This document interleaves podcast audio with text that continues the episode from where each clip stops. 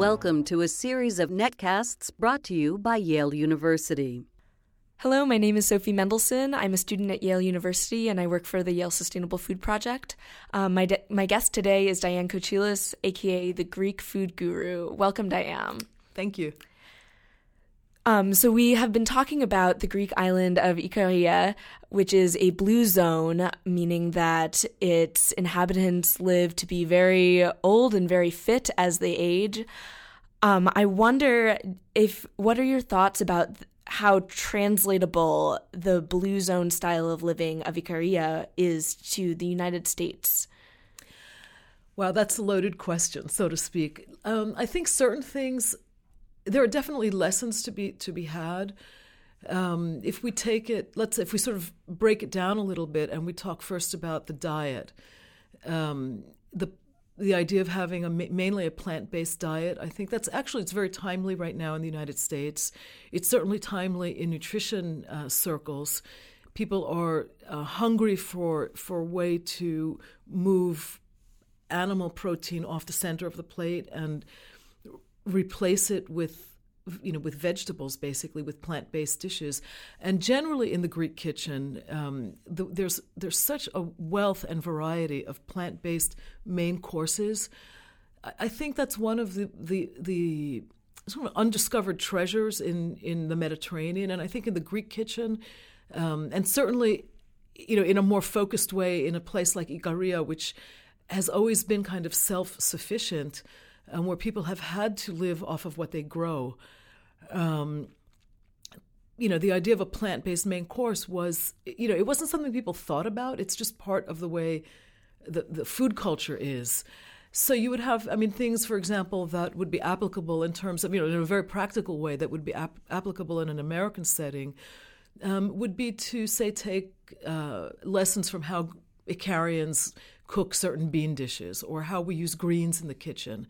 Uh, we use greens as as a stew. We would stew greens and that would be dinner basically, maybe with a little bit of cheese and a little bit of good bread.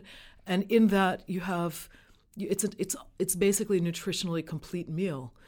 Um, you know, and, and again, this idea of using very very li- in a way limited ingredients but seasonal ingredients. So i think that's also a lesson um, that has um, applications in the united states this idea of realizing when things are supposed to be in season. And i'm sure you, you you've been learning about that as a volunteer on the farm. In greece and and especially in a place like ikaria um, people just don't you don't want to have a tomato in the wintertime. You don't you know what's in season. You go out foraging for certain things. Um, certain things, you know, you you know that greens are in season, for example, from November until May, and then there are one or two greens that are in season in the summer. Um, everything has its time, so you learn to be patient. Uh, so there are definitely lessons to be had from a nutritional perspective, but I think there are lifestyle lessons um, that those are the harder ones I think for an American uh, maybe to absorb because we grow up, you know, we're, we, we're part of a society that um, relishes um, material gain, for one. In Ikaria, that material gain is not high on the radar screen um, in terms of, of, you know, the things that make, that give you a happy life. Uh, for the most part, um, it's almost quite the opposite. So that is that's a very foreign concept in this country. Um, ambition is not high on the radar screen. People locally basically just want to survive and live in their small community and you know i'm not saying that's a good or a bad thing it's just the way it is there so what can we what can we sort of extract from that i think maybe we can extract the the notion of living in the moment and slowing down a little bit and um, you know maybe removing some of the, the, the stresses that that we we tend to embrace um, give the, the, the stresses that give us kind of a false sense of achievement because at the end of the day isn't the point we have a limited time on the planet isn't the point to be happy?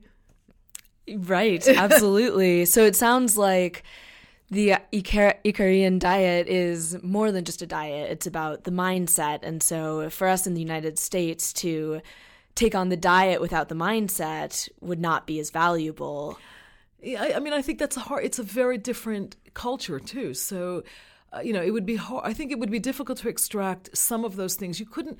I, I think it would be very difficult to create, say, an Ikarian model in the United States. It would be a false model.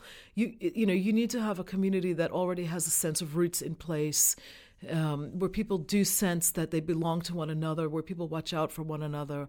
I mean, that's not to say that you know communities on the island don't have their issues. Of course they do, but um, I just think that you know the, the the main the lessons the main lessons to be had are you know eat a, eat more of a plant based diet, um, respect the seasonality of food. Um, don't overeat. Try to relax and enjoy your meal if that's the only time of the day that you can relax. Um, on a broader level, generally try to slow down and maybe reassess, you know, what one's priorities are in life. Uh, those are those are kind of deep lessons, but absolutely. Um, would you say that? So it seems like returning to traditional living and diets is sort of central to this Ikarian diet and the health of the community as well. Um, do you think that then the Mediterranean diet is right for everybody, or is it so successful for the Ikarians because they are Ikarian and this is their traditions that they're returning to? Well, I mean, there was that the clinical um, the clinical study that just was just published. The results of a clinical study that was um, conducted in Barcelona, which was a random study. I think, and it, may, it was front page news here. This was about two or three weeks ago, um, probably in the beginning of February. Um, I think it's pretty clear that a Mediterranean style diet is extremely beneficial um, for whoever is is eating that way. So yeah, I mean that, it's a diet that can definitely be applied to all sorts of um, cultures and ethnic groups. But I also believe that diet, and again, this is just my own personal perspective, I'm not a scientist, but I do think that specific diets evolve in specific places for reasons that um, are as much cultural as, as anything else. And, you know, could you get would it you know i mean would an, a, you know a, a, Japanese person eating a traditional diet or a Chinese person eating a traditional Chinese diet benefit or be able to embrace a traditional Mediterranean diet? I, I don't know. I mean I, I but I honestly don't know the answer to that. That's just fine.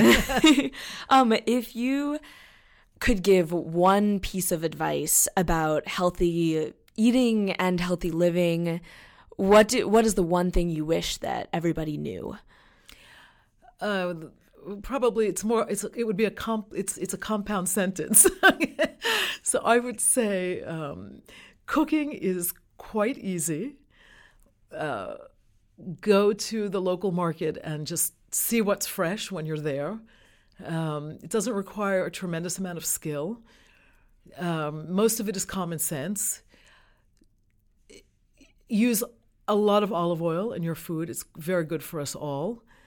Um, rely on seasonality and slow down and enjoy the whole process of cooking and the the whole uh, process of sharing it with people you care about. Excellent advice. Thank you so much. Thank you. Thank you for listening. For more information, please visit our website at www.yale.edu/sustainablefood.